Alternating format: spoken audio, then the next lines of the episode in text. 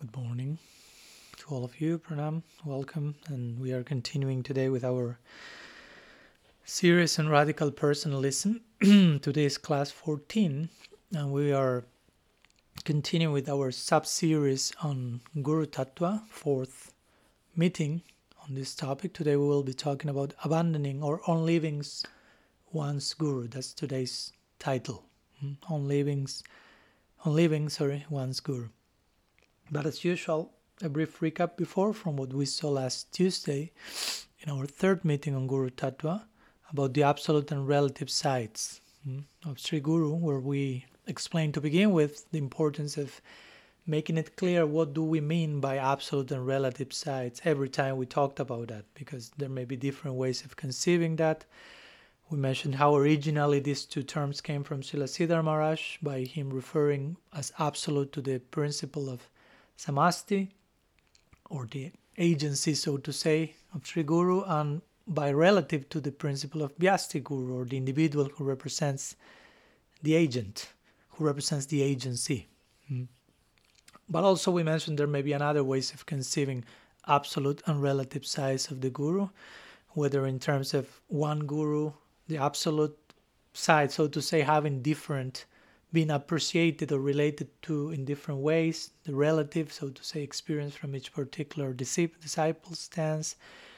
Uh, or especially the main point that we emphasized was, and we um, um, unfolded in the class, was that by relative, many times devotees will refer to the humanity, so to say, of the guru, and by the, by the absolute, they will refer to the inner world of bhakti presented in the guru figure. Mm-hmm. So we also explain in that connection how on some level at least the relative side of the guru will generally be speaking about the absolute side, at least on a general rule, so to say. It's not that we can divorce the two of them absolutely, because again, at least in most cases, then we will touch upon some. We touched upon some exceptions, because the humanity of the guru is to be integrated with the spirituality, as we mentioned. Our Gaudiya project, we our goal is the Nara Lila, where there is the reality there is fully divine but fully human simultaneously. So one thing is not totally divorced from the other. So we as sadhakas, having not reached there yet, we are expected to integrate our humanity, our relative side, with the absolute, so to say. So in one sense, one will be speaking about the other. Hmm? A guru may be a pure devotee and may have some grumpiness, as we mentioned, so to say, and that's okay on some level as long as it doesn't get in the way of, of his inner side so to say but that's not to speak about the relative side is not an excuse to over justify mm, uh, these functionalities that need to be addressed. And just saying oh it's the relative side the absolute side is untouched by that. Not not in all cases at least. Or not in most cases even. We quote how the Bhagavatam mentions that the Guru, one of the qualities of the Guru is Upasama which means his senses and mind are under control, or in other words, his or her humanity is balanced, mm? relatively at least on some level again. Mm? So we should be very careful of not over absolutizing the relative side of the guru to the point of, again, making it something that totally speaks about the how to mention, like if something is relative, is relative and something is absolute. It's absolute. One is speaking about the other, but at the same time, we are speaking about the two of them as different things. So we shouldn't over absolutize the relative because sometimes that takes us to over relativize the absolute side of the guru as well. Hmm? Like my point is, to absolutize the relative will be to have an over idealization hmm, of, of a guru in, in aspects that you don't need him or her to be absolute or perfect, and it's okay. Hmm? And if you have an over idealization of your guru, you may have an over expectation of what's, what's to come from that person. And if the guru accepts that, he or she may have an over expectation from what is to be coming from the disciple who is having an over expectation of him. So that creates a whole vicious circle and fantasy world in the relationship of the two with a set of expectations we do not we do not match reality basically also we mentioned how the opinions of the guru on relative issues whatever social political issues are not necessarily to be taken as absolute also. Mm, that's not his realm of uh, expertise and it's okay again. Mm, they don't have to be perfect and absolute in every single area. Mm.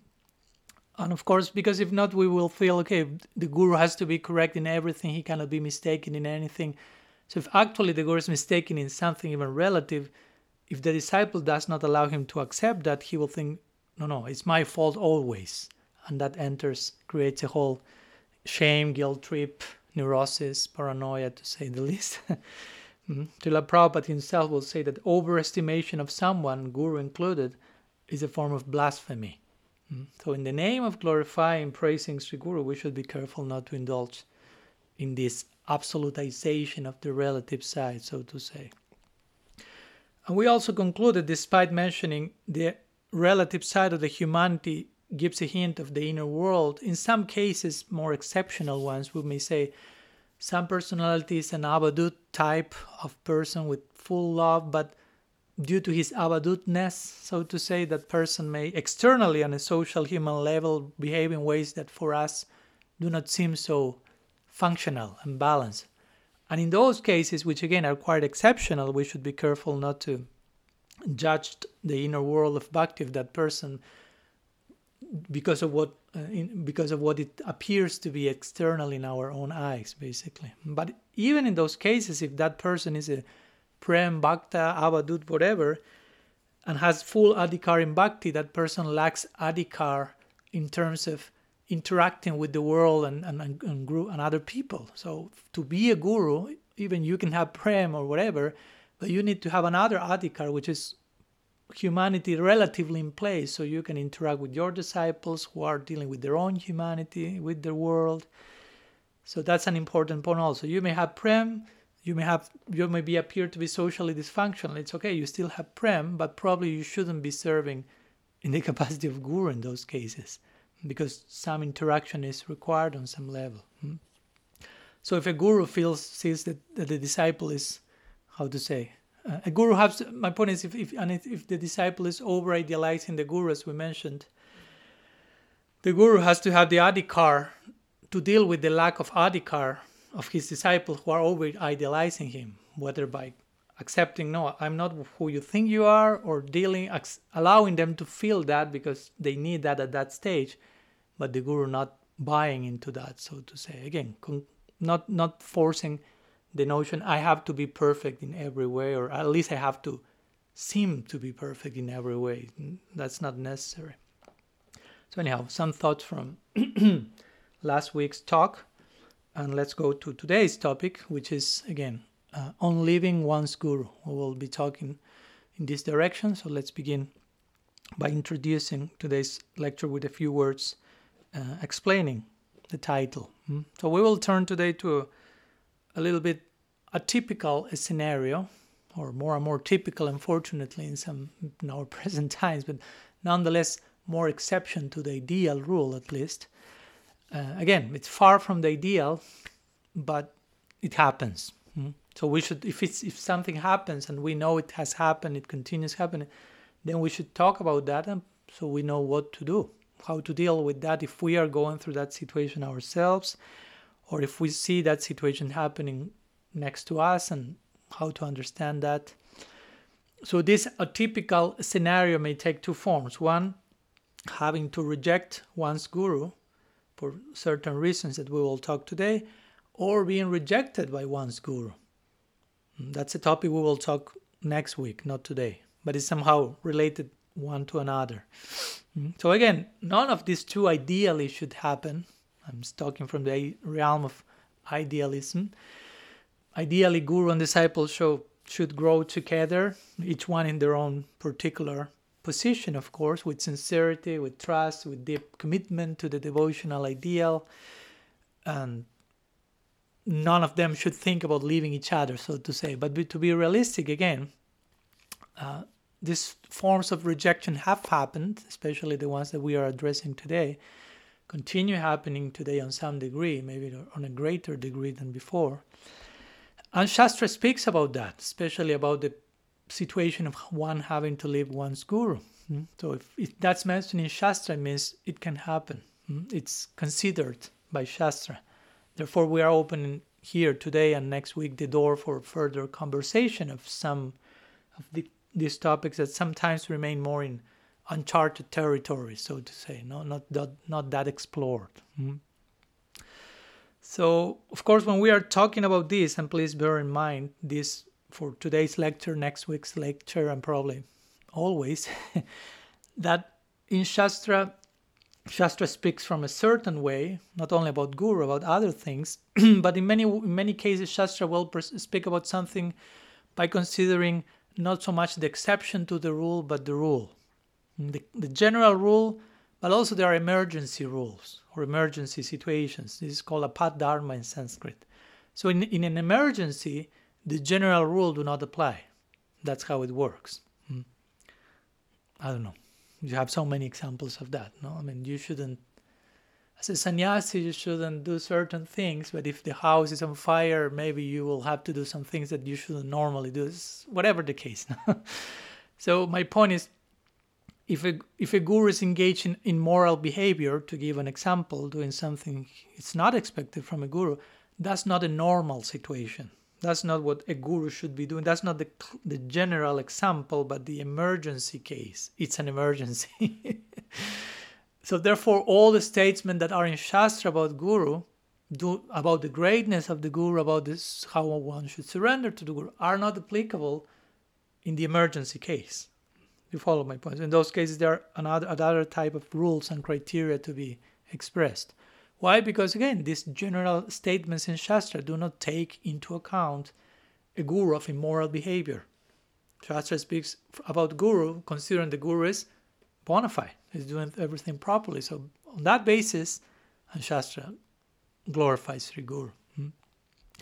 We already talked about that, no? Like Shastra speaks by assuming that the person who is a representative of the principle of Sri Guru is trans- transparent medium, and Srila Prabhupada will say. And one is expected to fully surrender to that person who is fully representative. Hmm? But as we mentioned, if that's not the case, at least on some level, then one should surrender proportionately to how much that person is representing the sweet absolute in our lives, basically. Hmm?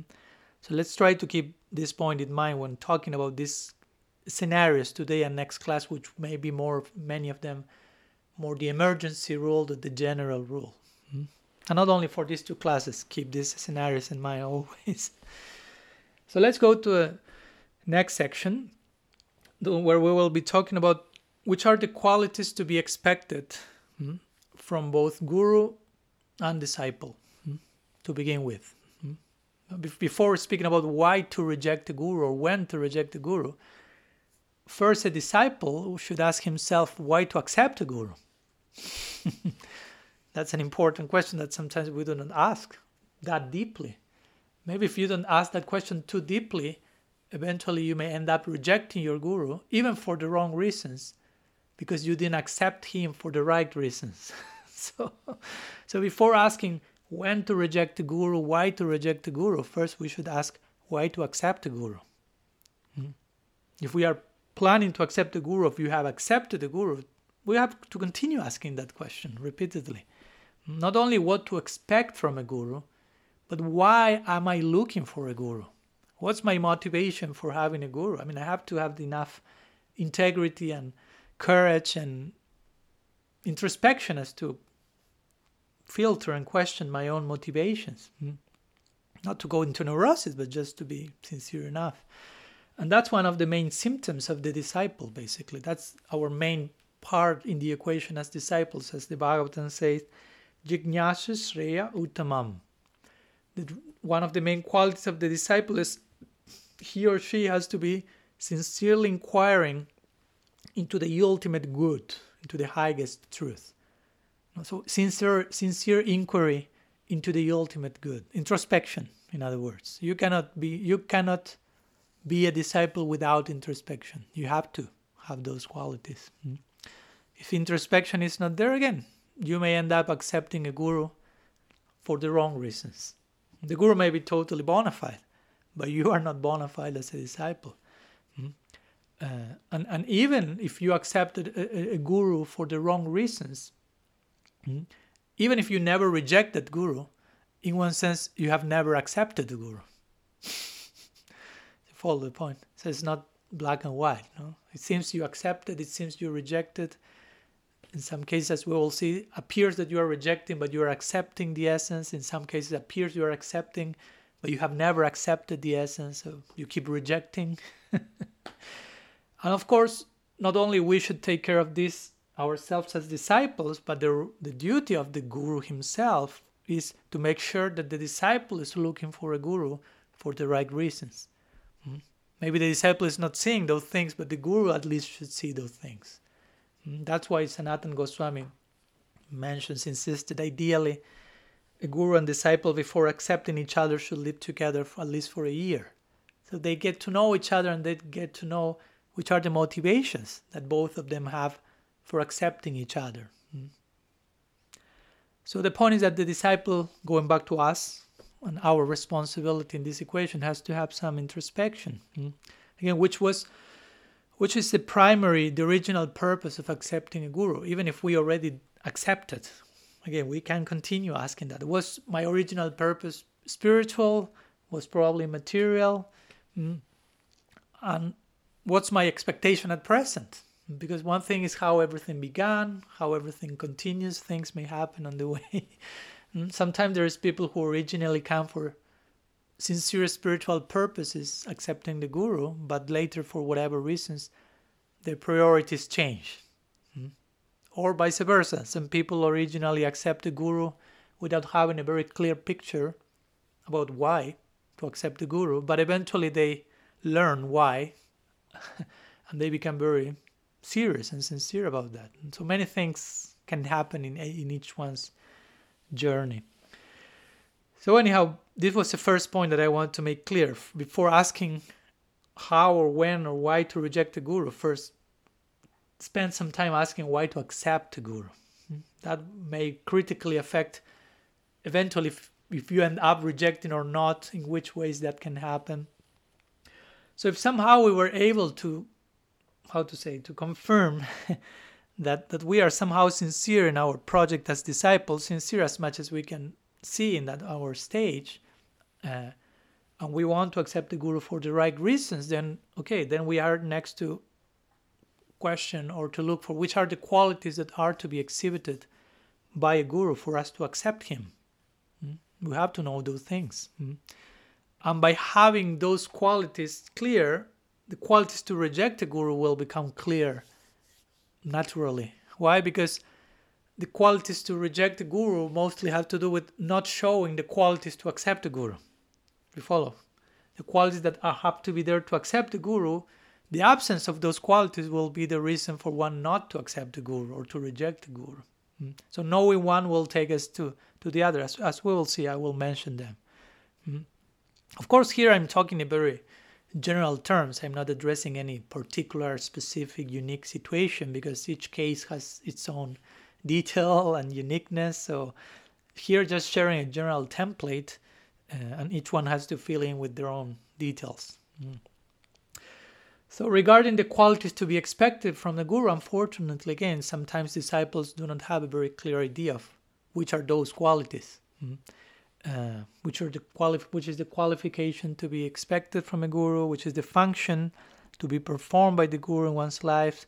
Many times, prospective disciples mostly decide for a guru or another by social influence or without having too much ability to investigate the details, what Shastra says about that, which is the situation, the inner situation of the guru, or they they end up judging the adhikar of the guru by external things. Oh, he has so many disciples, he must be super advanced. Or he's Hindu, he has long beard, beard and nice turban and sings nicely and know many shlokas. Or whatever, he's man, he's not a woman. I mean, all externals. Mm, so sometimes we end up deciding, oh, he will be or she will be my guru by something external. Hmm?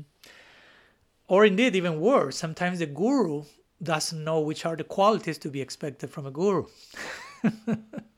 no, they do not have a very clear picture what's their role, what's their attributes, what's their qualification that is required to fulfill the purpose of that service. Because remember, guru is a post, a role, a service, hmm? but requires qualification, as you may imagine. So again, some time should be spent in, in, in investigating this these features, getting these features right, getting acquainted with what's expected from a guru. Hmm? So let's share some of the main attributes expected from a guru mentioned in Shastra to, to, to have a clear picture. And this has been repeatedly mentioned in Shastra. And interestingly, the main verses that speak about this, all of them basically say the same thing. You know, like show this like consensus to, to make the emphasis go in this direction. Hmm? So there are three verses that come to my mind, which are three of the main ones that speak about the qualities of the guru and of the disciple at the same time. Hmm? So one verse is from the Bhagavatam, Gurum Prabhadita Jignasha Shriya Uttamam Brahme Shabde Parichanisnatam Brahmani Upasamasrayam. Another verse, which all of them are kind of parallel to each other, is the famous verse from the Gita, Tad Vidhi Pranipatena Pariprashnena Sevaya Upadekshanti Gyanam Gyaninas Darshinaha. And then it's the third verse quoted by our acharyas coming from the Mundaka Upanishad, which says, Tad Vigyanartam Sagurumi Babi Gachet Samit panipsrotriam Brahmanishtam. So these are three different verses, but basically they say the same thing, which is an important point. Well, there's some reason for that. And interestingly, in these three verses, first the qualities of the disciple are mentioned, like making the point: if you as a disciple are not in your place, Guru will not be there. Even if the, you have the greatest personality in front, if you are not as a disciple in your place, you won't feel Guru, you won't contact Guru. Mm-hmm. So, first, the qualities of the disciple are mentioned, mostly in two terms. One, as I mentioned, sincere inquiry, not to be introspective in one's investigation of truth and what's, which are my motivations, and surrender to the guru. If the guru is, is again proper representative and you are sincerely looking, when you meet this, your sincere inquiry and the proper representative meet, the natural way of for the disciple to behave is surrender to that. So these are the two main qualities of the disciple in brief words. And the qualities of the guru mentioned in these three verses are uh, to have knowledge of, of Shastra, of revelation, because the guru is expected to educate and instruct the disciple and, and clear the doubts based on scripture. So to have proper knowledge of Shastra, to have inner realization of that knowledge, not just lip knowledge, and the symptoms of having this knowledge and the realization of the knowledge will be, as we mentioned in Upasamasrayam, will be expressed in terms of controlled mind, controlled senses, balanced humanity, proper character, basically, behavior. Mm. Again, this is not only the only thing we can say about qualification for a guru, but to begin somewhere. Shastra is pounding this post three times in these three different verses. uh, so the guru ideally should have this again qualities, knowledge, realization, and balanced humanity, at least on some level. Again, there will be levels of gurus. So all the things may happen on some level, but on some level that have to be there. Mm? Because again, the guru is a representative of Krishna. For in the life of a disciple, he has the responsibility to transfer not only knowledge, but realized knowledge of Sambandha, Abhidheya, Prayojan to the heart of the disciple. So the guru must be qualified for that function. Hmm? Remember, and remember, when the Shastra says guru, assumes the guru is qualified for that function. Hmm? so these are the symptoms of a qualified guru, again. So I imagine now you apply the opposite to that, and then you will have the symptoms of a non of an unqualified guru, which makes him or her worthy of being rejected, so to say.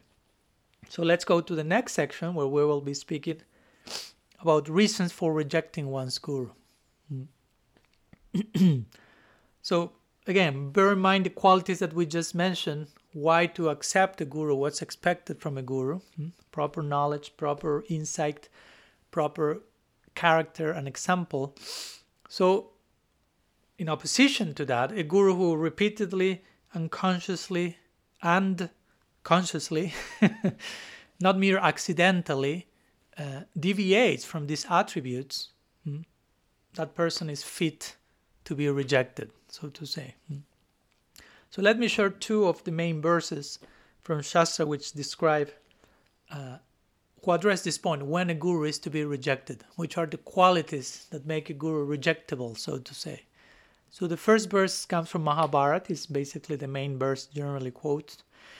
So that it is said, it is ordained that a guru who is arrogant and self-conceit, conceit, conceited, sorry, who does not know what is to be done and what is to be avoided, and who has stumbled down the wrong path, is to be given up. So that's one verse from the Mahabharata. And there's a second verse, generally also quoted. It comes from the Guru Gita section in the Skanda Purana. It says, One should give up a guru who does not have knowledge of Shastra who does not speak the truth and, is a, and who is a showman. If he does not know the means to liberation for himself, then how can he guide others? so these are a few examples, the main ones. And again, the pattern is again similar hmm? and corresponding to the qualities of Guru we mentioned, but now in opposition to that, so to say. No? Remember, one of the main qualities of the Guru was to have knowledge of Shastra. So here it is mentioned one should reject the Guru who cannot teach Shastra because he doesn't know it, basically. if you don't know Shastra, you cannot teach Shastra. Hmm? And this is what the verses that I mentioned say. The Guru has to know Shastra. The Gita says the Guru's Jnani, has knowledge of Shastra. The Bhagavatam verse says the Guru is Shabdanishnatam, he's drenched in knowledge of revelation. And the Mundaka Upanishad said the Guru's is Shrotriyam. He's familiar with Shruti, with the, the revealed knowledge. So a Guru who is not that fits the quality for rejection, so to say. And then the second quality that we mentioned that the Guru should have is realization of that knowledge. Hmm? So here it is in this verse, verse is saying one should reject the Guru who does not have that quality. They say, like in the way the guru who takes the wrong path, the guru who is a showman, the guru who is self conceited, the guru who does not speak the truth, basically, who lies, and so on. Hmm?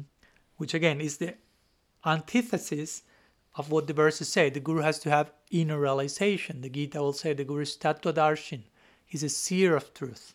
Hmm? The Bhagavatam say Pare Nishnatam Upasramasran, he has inner realization. Mundaka Upanishad will say Guru is Brahmanishnam, he's fixed in the absolute. Hmm. And these other examples say he's deviating, stumbling the wrong path, doesn't know what to do, what not to do, and so on. So it's clearly how the attributes of accepting a guru, creating the opposition of those attributes, make someone to be rejected as a guru. Hmm. And again, these different faults in a guru may take different shapes according to each particular case. I'm here just given a general template, so one should consider that accordingly. Srila Jiva Goswami, interestingly, in the Bhakti Sandarbha, uh, Anucheda 238, he mentions that a guru, uh, such a guru, the guru, he quotes this verse that I mentioned about why to when to reject the guru, and then he says, such a guru, quote unquote guru, cannot be considered a Vaishnav since he lacks the character of a Vaishnav, he says. Hmm. So, who is a Vaishnav, who is not a Vaishnav? It's not about like external affiliation, but about exhibition of certain character. So, if a guru lacks the character of a Vaishnav, he's not a Vaishnav. And Shastra says that a non Vaishnav guru is to be rejected. Therefore, if a guru lacks the character of a Vaishnav, he's not a Vaishnav and therefore he is to be rejected according to Shastra. Hmm. Of course, when I, when that said, when I speak about rejecting a guru, this is not a, a quick thing, a cheap thing. Ah, okay, okay, uh, he's to be rejected. Ah, he doesn't know a verse. I have to reject. He had this accidental fall down. no, I mean, again, to reject one's guru to begin with is the very last thing a disciple thinks about when accepting initially a guru. Of course, you are not even considering that possibility, and, and it's okay. So, and that's why, as we mentioned, a period of living together is recommended. So you can make sure that the person is well situated. Although in some cases the guru may be well situated, and in time for whatever reason something happens. That can also happen. Mm. Uh, but it is said that even in the case of some falling or deviation, we have mentioned that, it is not advised that the disciple has to immediately abandon one's guru. Hmm? But one should first take some distance from the situation, hmm? respectful distance, try to pray sincerely, and even if it's required to point those things, those faults that the guru is engaging in, the disciple has to point them to the guru in service, in the spirit of service to him. Hmm? That's said in by Narahari in, in his Krishna Bhajanamrita, famous section. He will say, if the guru commits inappropriate acts, then one should privately confront him and reprimand him using logical conclusions. Hmm? But one is not to give him up. Hmm? In that initial moment, again, when the disciple is seeing some particular deviation, something that is clearly wrong, disciple is not advised to be like the three monkeys covering eyes and ears and mouth, but should probably confront the guru. Okay, not confront in, in a rebel way, challenging way, but intimately, affectionately. That's confrontation, it's intimacy. Mm? Because you love the person, you will take the necessary measures. And even you may reprimand the guru, it's saying here. Again, intimately, as a show of affection, but not to give him up immediately.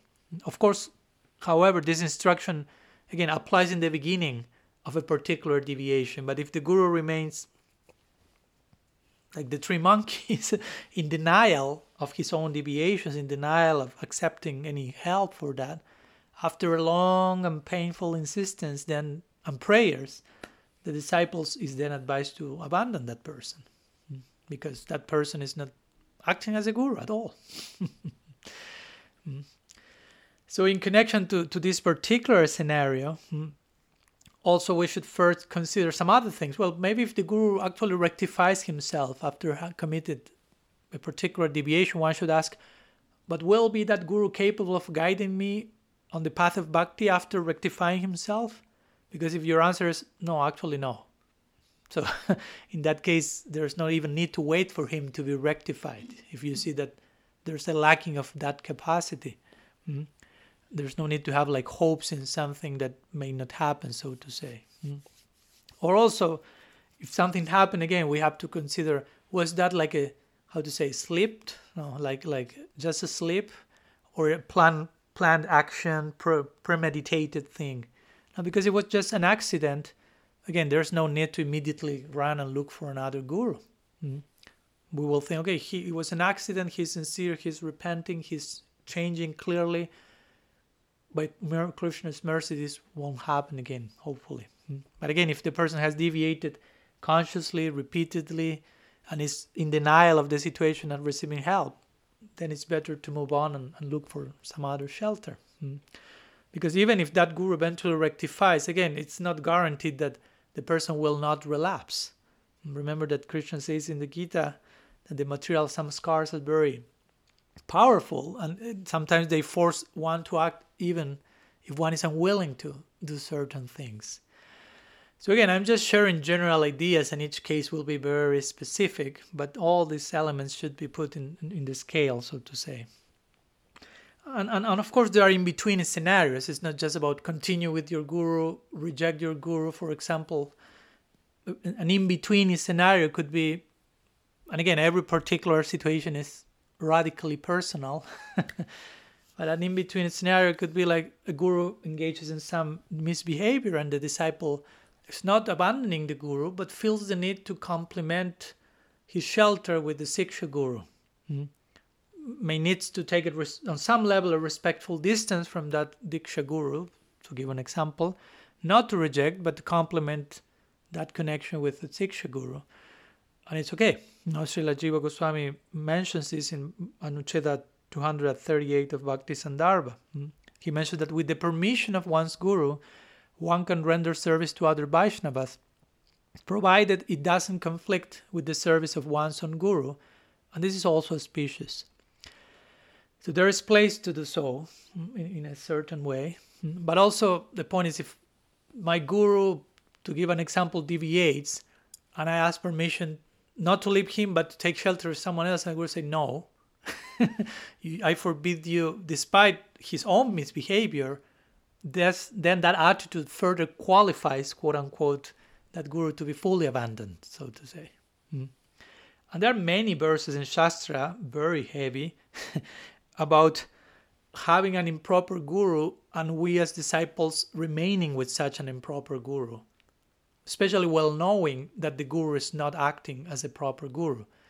I won't repeat those verses here, they are too much, but they are speaks about very heavy destinations that both of them attain by remaining together in, in basically a relationship of self mutual cheating, so to say. Mm? Like making the point this is not good, this is not real, this is not healthy. Mm? So, something to, to important also to understand in this connection, because a guru may say again, you cannot go to anyone else, you remain with me, I'm your master or I'm your owner. Ideally, that shouldn't happen. A guru should never think, I am the master or the owner of my disciple. There's place for the disciple to feel that in a natural way, hopefully for, from a healthy place. I belong to my Guru Dev, he or she is my owner, master, whatever. But the Guru shouldn't feel that himself or herself, like, oh, all of them belong to me and I'm their owner, their controller, or whatever. Again, the guru is not the master of the disciple, the guru is the servant of the disciple. Hmm. The disciple is the servant of the guru, but the guru is the servant of the disciple in its own way. Hmm. Because the guru is a servant of the disciple's shraddha. The guru is a servant of the heart of the disciple, of the faith of the disciple. So if the faith of a disciple is not fructifying, the guru, who is a servant of that faith, should make the necessary arrangement for that faith to continue growing, whether under his own guidance or under the guidance of another more qualified Vaishnava. A guru shouldn't have a problem with making those arrangements. Mm-hmm. Again, remember the relation relationship between guru and disciple is always one of love and trust, which means it should be voluntary, it should be free, mm-hmm. it should be based on mutual confidence, natural affection between both parties. It's never like an imposed thing, you belong to me or something like that.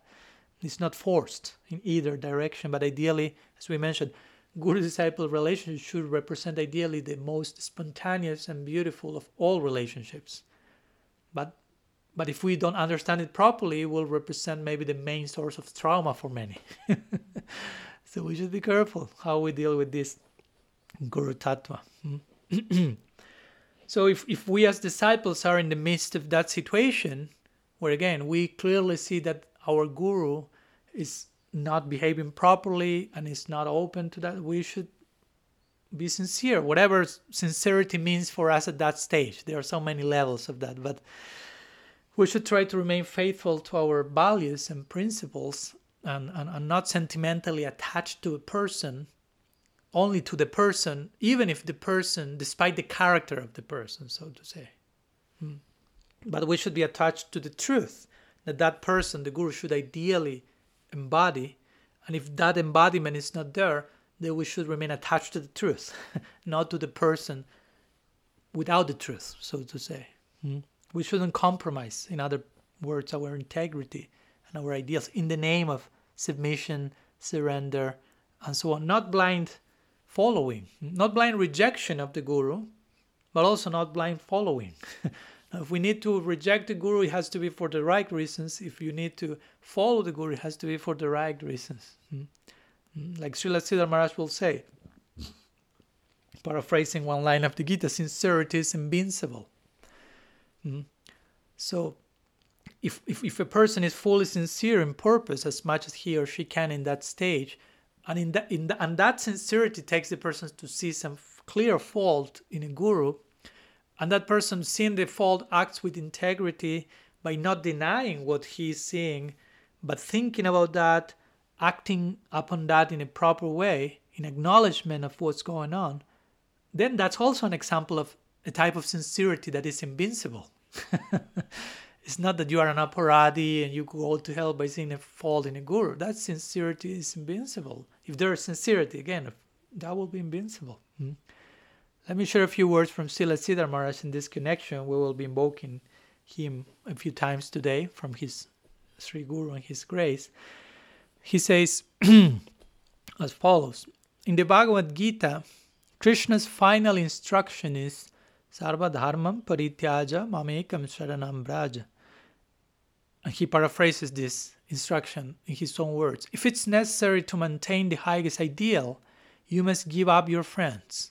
Surrender to me. I am the real purpose of the scriptures.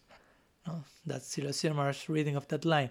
And then he continues saying, the highest kind of ideal idealists, idealists give up their country, their family, their friends, and everything else, but they can't give up their ideal. Hmm. I mean, of course, not saying you leave your family, but if that's necessary for the sake of the ideal, we will leave everything except for the ideal. The absolute consideration is sarva sarvadharmam parityaja mamekam sharanam braja. Krishna says, Give up everything, come to me directly. This is the revolutionary way. This is absolute. And then he concludes saying, And this is relative.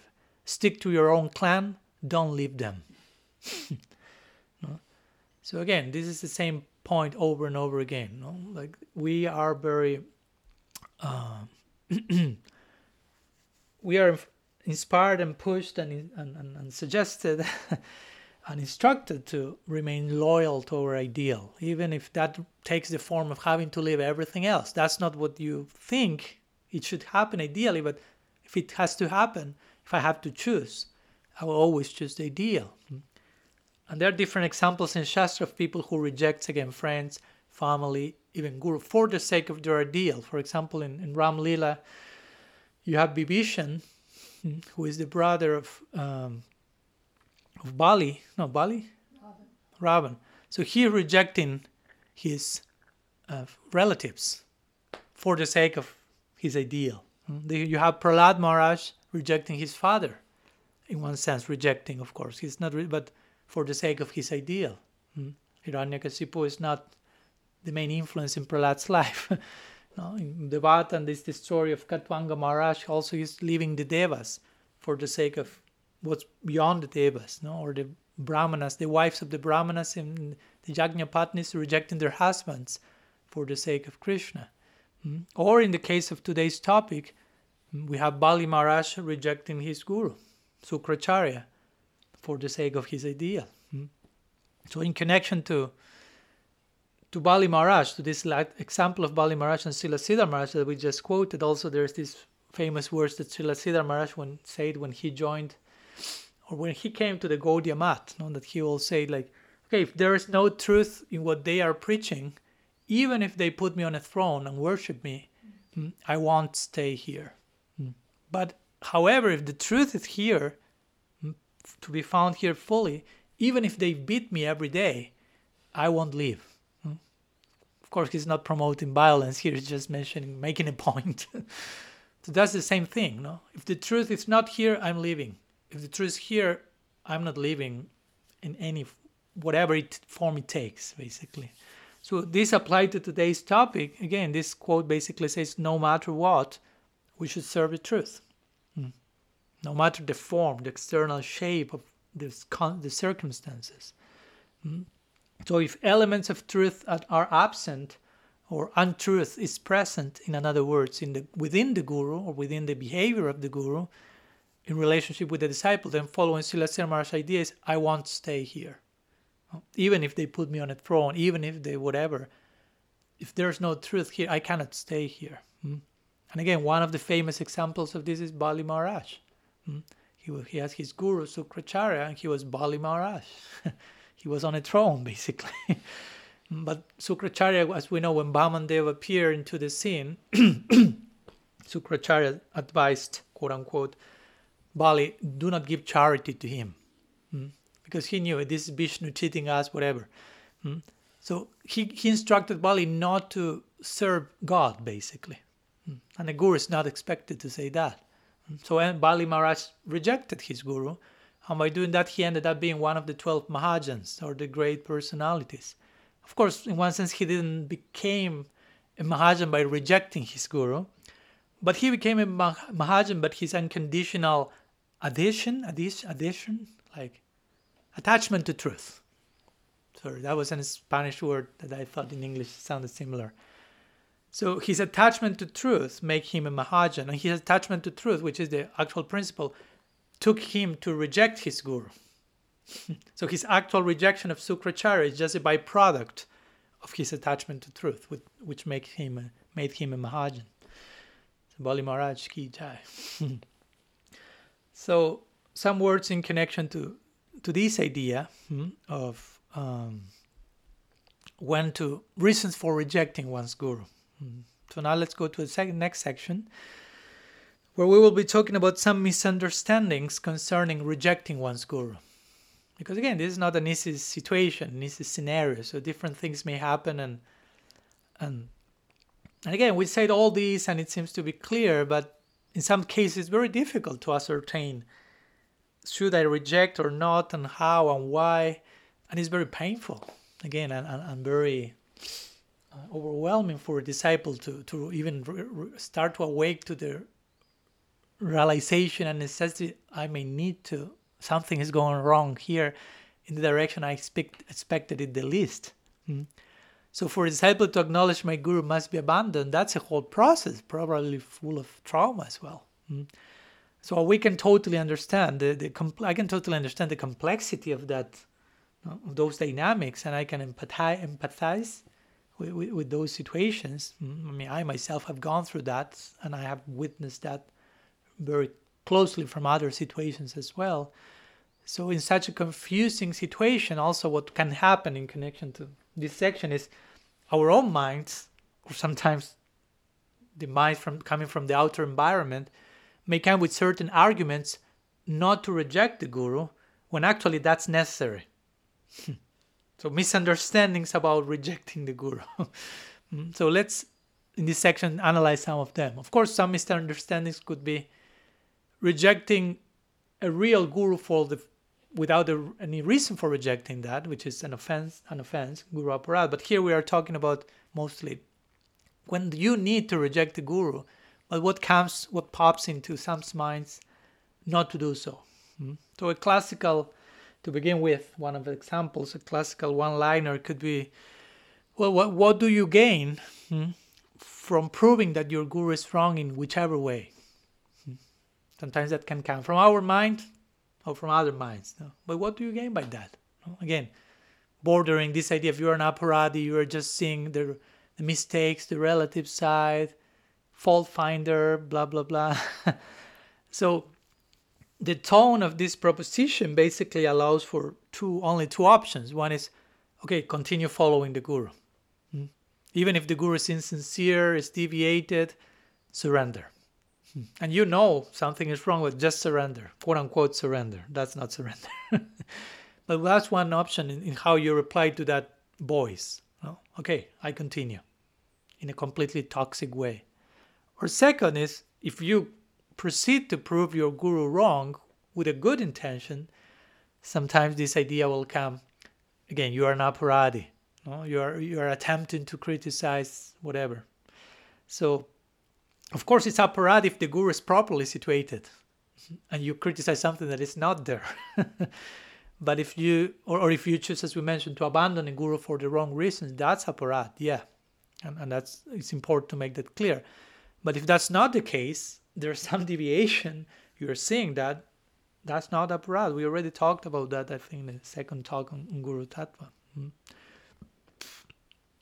But unfortunately, this, this argument of what do you gain from proving that your guru is wrong? This argument is never considering that there may be a right and wrong way to follow and a right and wrong way to reject, as we already mentioned. No? So seeing faults in someone is not something necessarily wrong.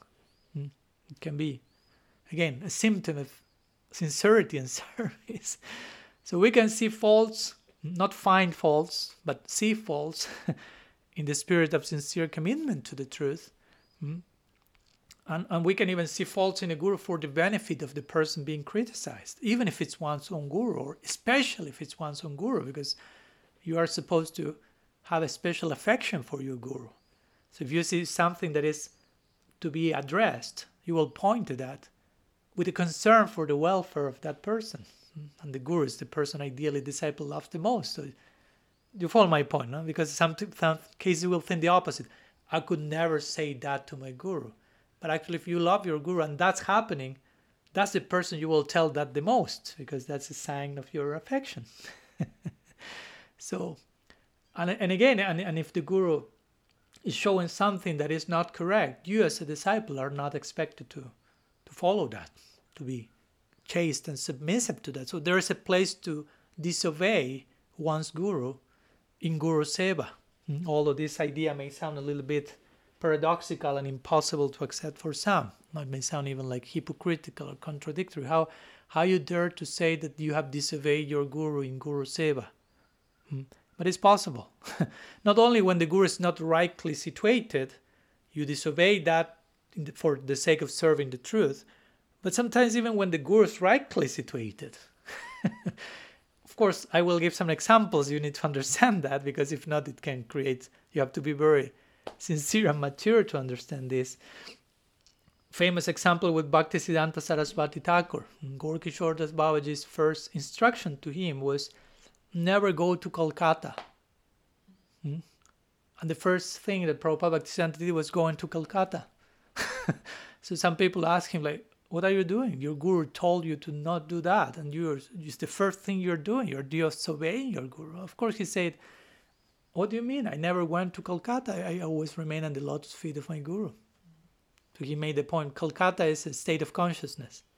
Vrindavan is a state of consciousness. no, look. So, but he went there in service to his guru. Although externally it seemed he was disobeying. On some level, it seemed disobedience. Disobedience on a deeper level is total loyalty and chastity, or at the end of his life, Kishore Babaji, is said that he asked Prabhupada when I die, take my body, put it in a, tie it to a, to a bullock cart, and just move the cart and move the, my body through the whole floor of Navadvip, land of Navadvip. And Prabhupada Bhaktisiddhanta couldn't do that. So he disobeyed the instruction. but he of course again from which place he couldn't do that from a place of deep appreciation how i, I would throw my trans- divinely transcendental body of my gurudev to the floor like that. So again externally it seemed he was disobeying. Internally he was increasing his commitment with the essence. So there's a place to disobey one's guru and guru seva when he's rightly situated. What to speak when the guru is not rightly situated? And he's acting or demanding from you you lie, you compromise your integrity, you sacrifice your ideals. I cannot do that. In service to Gu- Sri Guru, to the principle of Sri Guru, I must disobey Vyasti Guru. Mm-hmm. You follow my point? I cannot obey an instruction that goes against what Sri Guru represents. Mm-hmm. And Vyasti Guru should represent that agency, basically. Mm-hmm. So again, every time we say you have to serve the Guru, surrender to the Guru, be humble and submissive, this can take many different shapes, as we can see. Even apparent shape of disobedience. Mm, and that will still be Guru Seva if the heart is in the right place. Mm.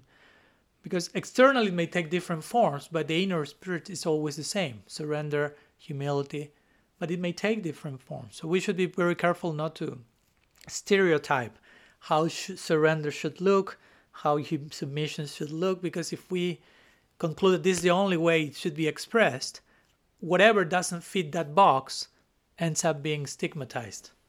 Oh, you are not surrender or you are not humble. Well, probably you are being more humble than those who are condemning that, no? in some cases at least. So, again, especially in the case when a guru is clearly not giving proper example or even falling and deviating in a very delicate way, we are not expected to surrender and be submissive in the way of continuing in that situation, but surrender and being submissive in the way of taking proper action. Mm. Let me share a few words from Srila Sridhar Maharaj again, from Sri Guru and His Grace, which are very clear in this connection, which is the spirit to, the attitude to take in the midst of such um, disaster situation, so to say. he says, In the beginning, we may neglect some occasional problems. Some instances of these kinds of deviations may be ignored. Oh, when we start to see something is going wrong with my guru.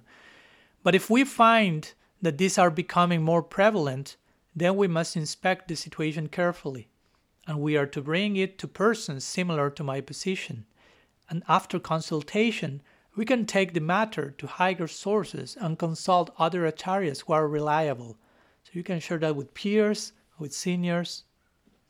When we find that what appeared to us first in a small way is real, injurious, and of a big magnitude, and that our spiritual master is going down, then we must act to save ourselves. We must try to take steps which may save us from that epidemic contamination. We must try to save ourselves. And we must also try to save others who might fall prey to the same exploitation as us. That must be done in all sincerity. There is the possibility it is mentioned in the Shastras, and so many practical examples are also there. So, we must not make progress in a slumber, but we must go forward with our eyes always opened. Period. so I think that's very clear. Hmm? so whenever we find something's going wrong, we have to be open to that, wait. But if that becomes apparent, we start to ask, talk with peers, with seniors. Eventually, we have, we have we must need to save ourselves, and even he said we have to save others from that situation. Epidemic contamination, he will mention. But with all sincerity, again, not as an excuse to just criticize, demonize, or anything, but proper sincerity has to be in place. And in this way, we should progress. He will say, not in a slumber, but with eyes wide open. Hmm. So Srila Srinivas is very clearly making this point. Not blind following, not blind rejection, everything done with proper sincerity and open eyes. So let's go to another misunderstanding regarding rejection, rejecting one's guru, which, as we mentioned, sometimes it is made. We mentioned that that's class. The guru makes a mistake, overlook that hmm, he's the guru, hmm, concentrate on the absolute side, transcendental side. Hmm, the relative side is the relative side and so on.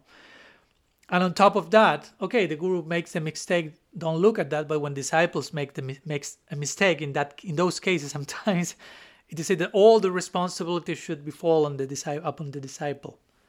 Which again creates this shame and guilt uh, trips basically. Hmm?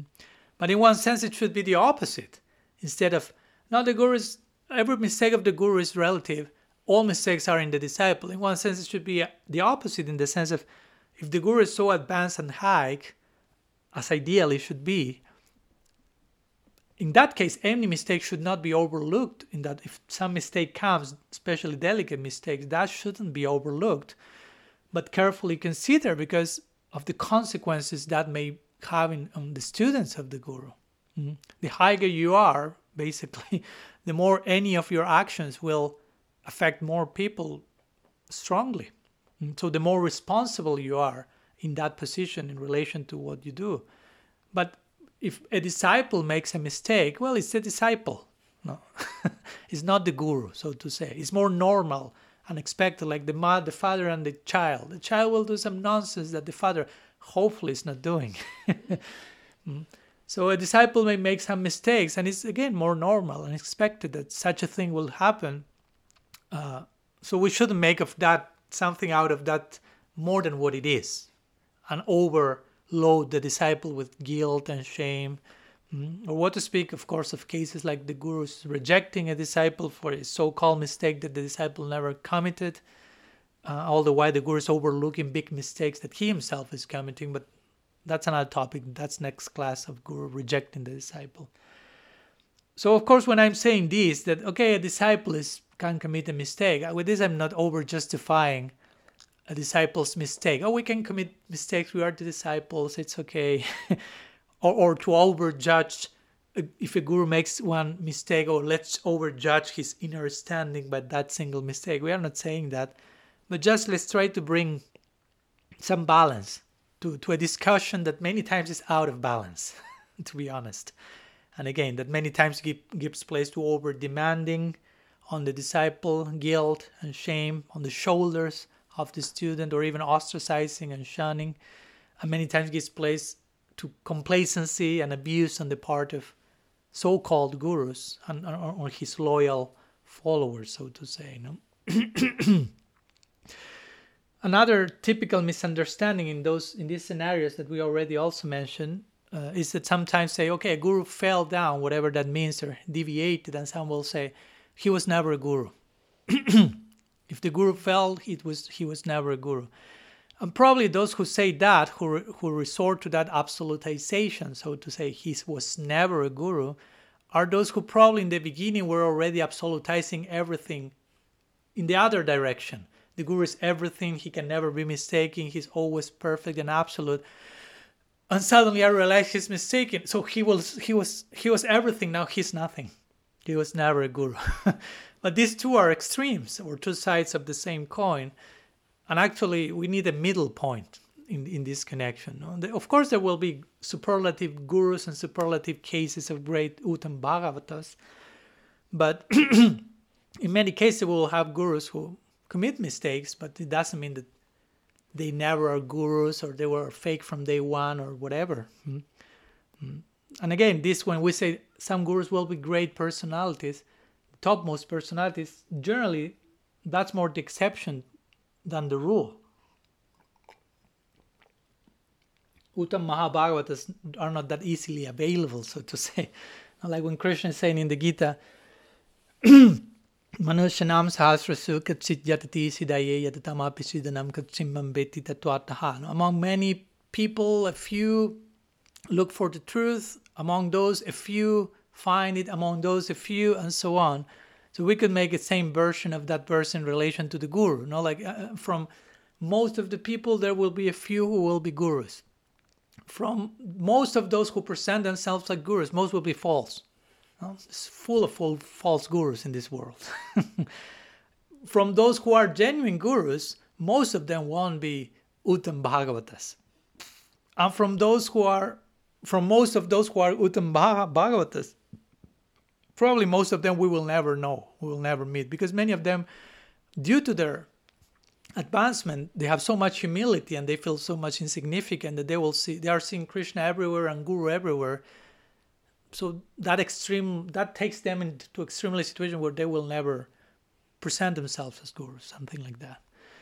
And not only we may never find those Uttam Mahabhagavatas, and hopefully do not feel that I'm not giving hope you by saying this, just being realistic. but not only you may never meet too many of those Uttam Mahabhagavat, that's an exception to the rule, but, but probably also you may not need to have an Uttam Mahabhagavat guru necessarily. We may not need the highest person on the whole planet as our guru necessarily, as some devotees think they need or some devotees think they have, and they promote as such. My guru is the best person on earth or whatever or even if you get to have the highest Uttam Mahabhagavat of the planet as your guru, it doesn't mean that doesn't guarantee that you are taking full advantage of that association. His position is not speaking about your situation necessarily. Which capacity do you have to deal with someone so advanced? Hmm? And how willing we are to accept that our guru may not be an Uttam Mahabhagavat and that probably we don't need again the most advanced person in the particular stage we may be in now. Hmm? so an, an, example in this connection could be given like for example a student may have a, a neophyte student may have a, a, teacher who is relatively neophyte as well. It's not that advanced but it's a little bit more advanced than the student. And that's enough for the student. It's okay. The, the student doesn't feel oh i need you to be a Uttam Mahabhagavat. Hmm? and, and, and eventually when the student will advance to the point that the guru was originally, well, that student may need another more advanced teacher to complement, or if that not so advanced teacher was sincere, naturally, when the student gets to the situation where the guru was originally, the guru for sure will be in, in a higher situation at this point already. Mm. So in that way, basically, the guru will be in the situation that the student requires the guru to be for him to continue being his guru. So from those from those places, both guru and student will continue accompanying each other and advancing together, so to say, in the respective, of course, situations and positions, one as guru, one as a disciple. So that's that that's possible also. Again, let's be realistic and not just try to impose a very forced scenario there. so some thoughts about this idea of possible misconceptions are about rejecting one's guru. Let's go to a last section before concluding, where we will be speaking about the Rasa Lila on leaving one's guru. So that, we will establish some connections here. You may wonder what, what's going on. And we already talked about this in, on the class of Rasa Lila that we gave in last Kartik. So that some points will be extracted from there.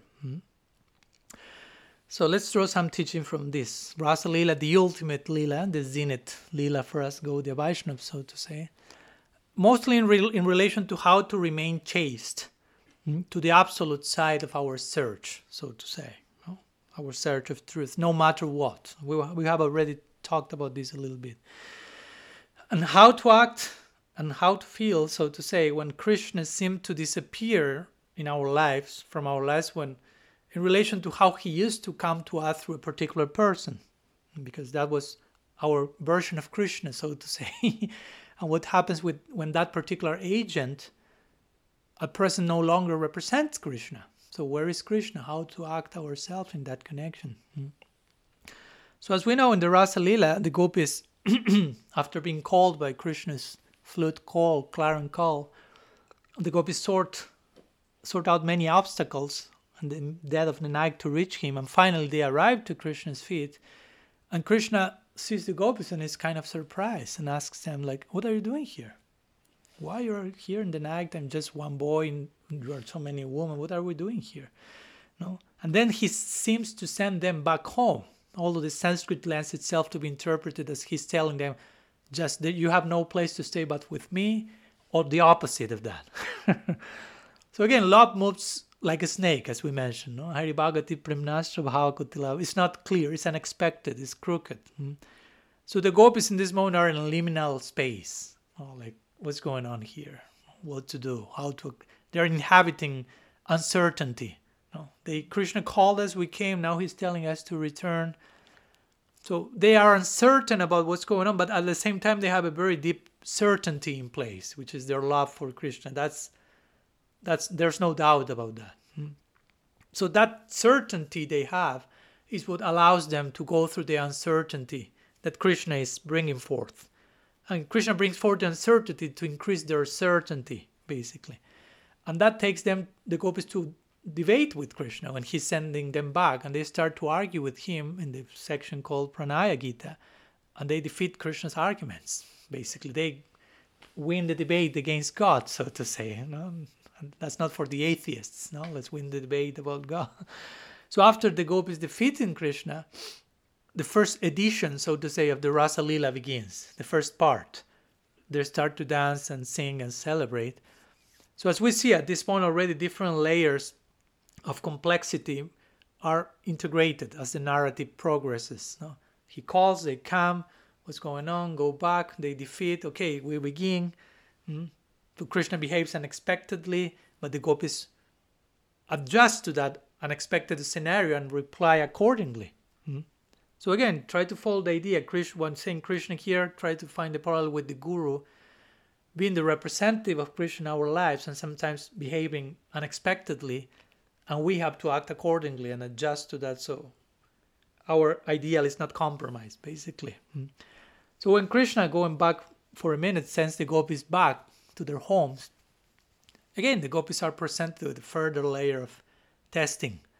Because again, the gopis reached Krishna's flute call. They reached the rasa, the rasa dance arena, so to say. But Krishna says things, hmm, okay, let's see how much you want to participate in Rasa Lila. Maybe you are in, still in the Rasa arena, but doesn't mean you are still in Rasa Lila. Hmm? So that's when he sends them back let's see if you really want to stay here and be part of this Mm? So he, with his own approval, he's sending them back. So you have Krishna's no, mm, blessing, so to say. so here the gopis have a good reason to return because Krishna himself is telling them to do so. I will obey you, Krishna. Again, if the guru is telling you to do something, you, you you're supposed to obey your guru. But what if the guru is telling you to do something that goes against your ideal? You, you shouldn't obey. You should debate and defeat, as we mentioned before. Confront and point at mistakes. So the gopis disobeyed Krishna. They didn't go back home because that going back home were, went against their ideal of dedication. So I cannot do that, even if God tells me that. that will compromise my commitments in service. That's what the gopis thought. so again, similarly, you follow my the parallel.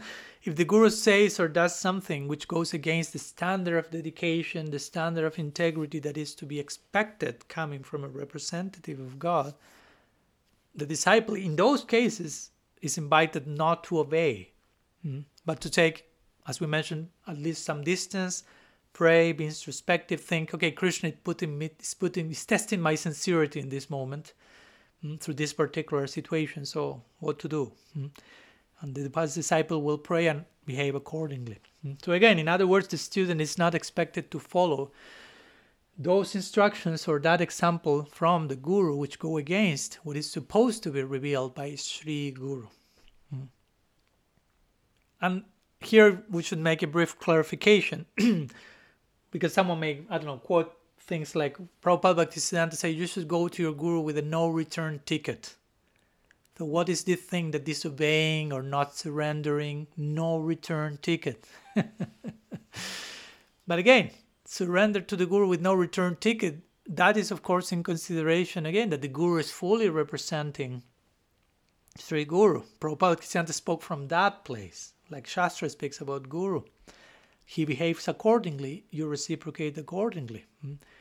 So, if the Guru fully represents the principle of divine revelation, you are to surrender to that. In other words, a disciple surrenders not to a person, but to a principle that is represented by a person, the principle of divine revelation, hmm, which again comes through our life generally through a person. So we surrender to a person in that context, to the principle. So the surrender is not to someone, but to something, if you want to put it like that. To something that, fall, that flows through someone. So you surrender to that someone because of that something, so to say. We surrender to that principle, to that to that ideal, to that commitment in service of that ideal. And the gopis are showing that here again. They are surrendered to that ideal, even if it takes to debate Krishna and defeat him. Hmm? And of course, the ideal of surrender that we are talking about is ongoing, so it's continuing and increasing forever. Hmm? So, again, if in some cases the principle of the guru's representation is contradicted by the Vyasti, the representative, the disciple is not expected to surrender in that case. It won't be healthy. Hmm. It's not surrender, it's anti surrender. that so called surrender actually goes against the very principle of surrender. Hmm. That becomes what Rupa Goswami called niyama graha, or doing something without the proper reasons for doing that. So when we say surrender to a guru with a no return ticket, like Prabhupada Bhaktisiddhanta will say, yeah, it means there is no return from that journey of surrender. It's not something in relation to a person, to an institution. It's about the commitment with the journey, the commitment with the idea. There's no return in the sense that I'm not going backwards in my commitment with the truth. Even if that takes to disobey my guru. follow? No, no matter what form that takes, well, no, no matter what's the price to pay, and the consequences of always choosing the truth, there's no return ticket in that sense. Hmm? And that's for the gopis the idea. Now the gopis showed that here. No return ticket, no return back home. Krishna is telling them, go back home. Gopis saying, our homes are no longer our homes. This is home. Here with you. So we are we are in home. in that sense, there's they are not going back. Hmm? And of course, if we are sincere to that principle, even if it takes the form of having to abandon one's guru, Krishna will continue calling us, so to say. Like the gopis here, they are disobeying Krishna, but Krishna is not abandoning them. No, you disobey me, I reject you. Krishna is more and more attracted by that. Mm-hmm. And Krishna will continue calling us, as we mentioned, but not necessarily calling us always in the same way. Mm-hmm which is an important point to make here also in connection to the Rasa Lila and the flute playing, you know, the, the, call of Krishna, so to say. You know? So Krishna will be calling us in different stages in our life in different ways. So we as disciples shouldn't be too attached in, in to the form of the call, to the sound of the flute, how the, the, the note, which note will that be, but to the substance of the call, not to the form of the call. Hmm? And we see how in Rasa Lila Krishna is doing that. He's playing the flute. Then he's sending the gopis back. The gopis defeat him. Then he starts to play the flute again during the Rasa Lila and dancing with them. Then he disappears from Rasa Lila. Hmm? Then the gopis search for Krishna, call for Krishna. Then Krishna reappears. Then Rasa Lila restarts. Then Krishna plays his flute again. Hmm? And then Rasa Lila attains the consummation point. But Krishna plays the flute at different moments in different ways, with different things happening in between. So the point is the flute won't sound always the same. And not won't sound always coming from the same place or in the same form, with the same shape, nor from the same direction. So we should be willing, again, to leave everything behind, like the gopis are doing, and just run to the flute call wherever it comes from, however it comes from, mm. However it, it, chooses to come for us today. Mm. So, so when, when I'm saying for us, again, I'm, I'm also mean Krishna's call will be not only different for each person, but it will be different for for ourselves in different stages of our journey. The call will be different. It's the same, but it's different. you follow my point? no? A classical example also is that, but again, this is a nice point. Krishna will be playing the flute. He plays the same flute, the same note, but each one will hear also it differently. That's also important to up, and each one is responding to the call differently, but all of them are doing it properly. No? So a classical example is when Srila Prabhupada left his world and some issues were there in ISKCON, as we know. Some of his disciples sincerely hear Krishna's flute call in the direction of taking shelter in Srila Maharaj or in other sadhus. Hmm?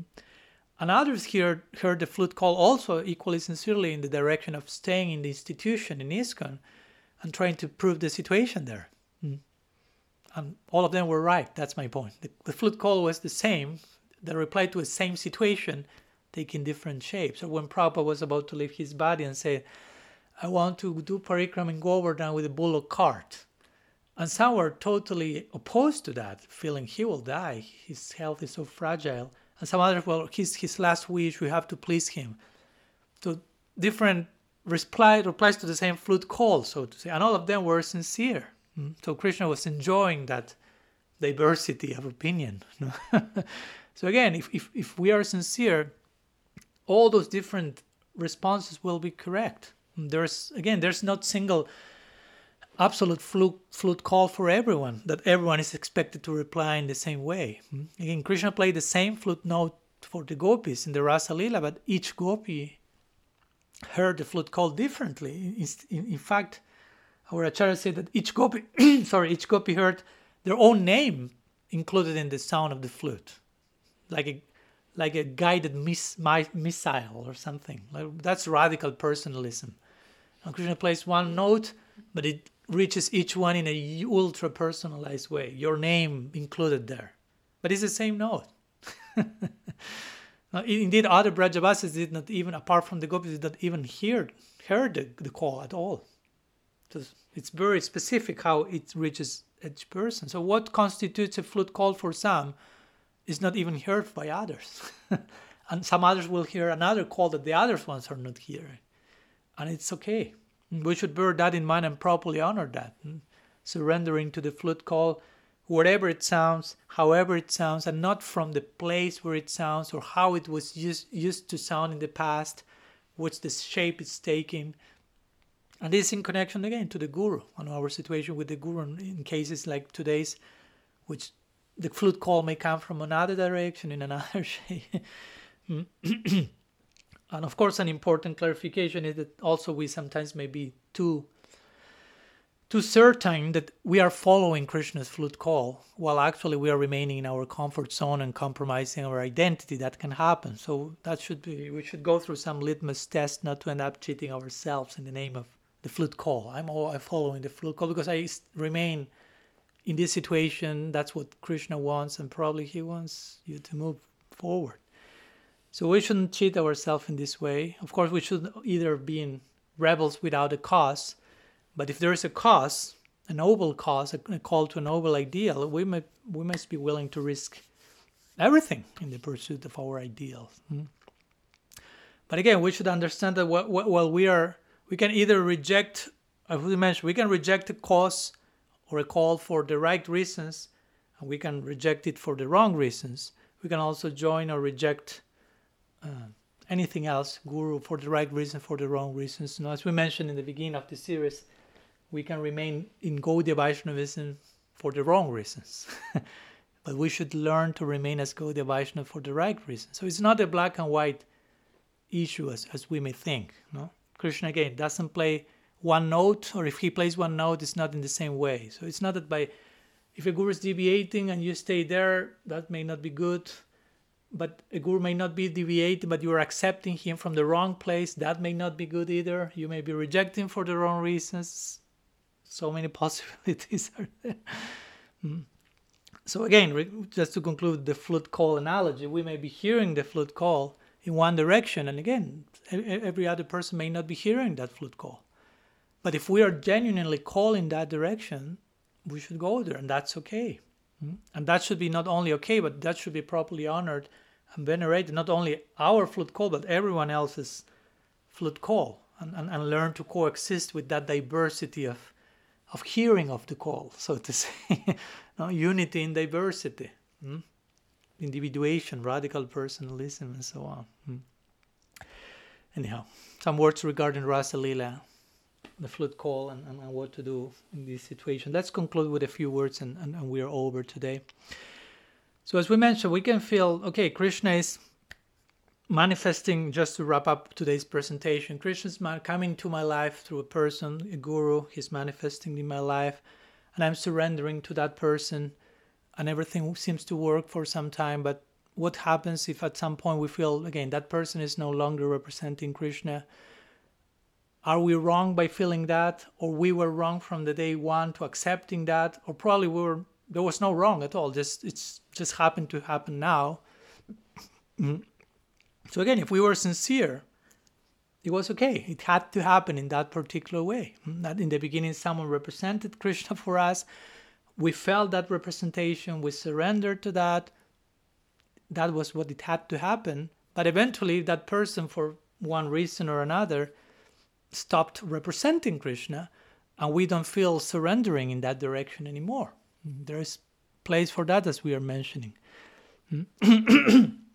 and not going to either of these streams to just continue blindly or to whatever reject without any type of gratefulness. The middle point is what balances the equation basically no if, even if i have to eventually abandon someone who at some time helped me i will re- i will remain appreciative and grateful from whatever i receive from that person but again that doesn't mean that i stop seeing the current deviations that may be there as we said the other day, always forgive, never forget. so we have to be willing to forgive and be grateful, but not to be blind and forget things that happened or are happening. So if I, of course, if I force myself to only see the good thing always, I become extremely naive, and that lends itself to different forms of abuse.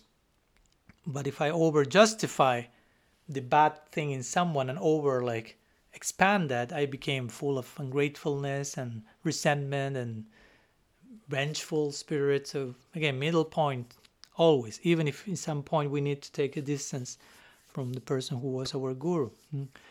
So if we have gone through a situation like that, or if we are going through a situation like that, or if we may be going eventually, or we know of someone going through that, we shouldn't be ashamed of going through a situation like that. Again, I'm not proposing that let's go to a three situation like that. But if that happens to be the case don't be ashamed of having gone through one guru or two gurus or whatever the case.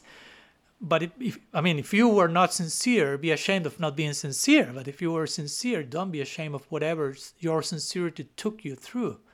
Instead remain grateful humble sober sincere and continue pursuing the truth with that sincerity upgraded hopefully learning from the past and continuing. Mm. Maybe we may have to that's that's our journey. We may have to go through different gurus through different groups in one lifetime in many lifetimes till we reach our ultimate goal. That was at one point made clear in the very first book of our Gaudiya Sampradaya, which is the Brihad Bhagavatamrita, Gopakumar's journey.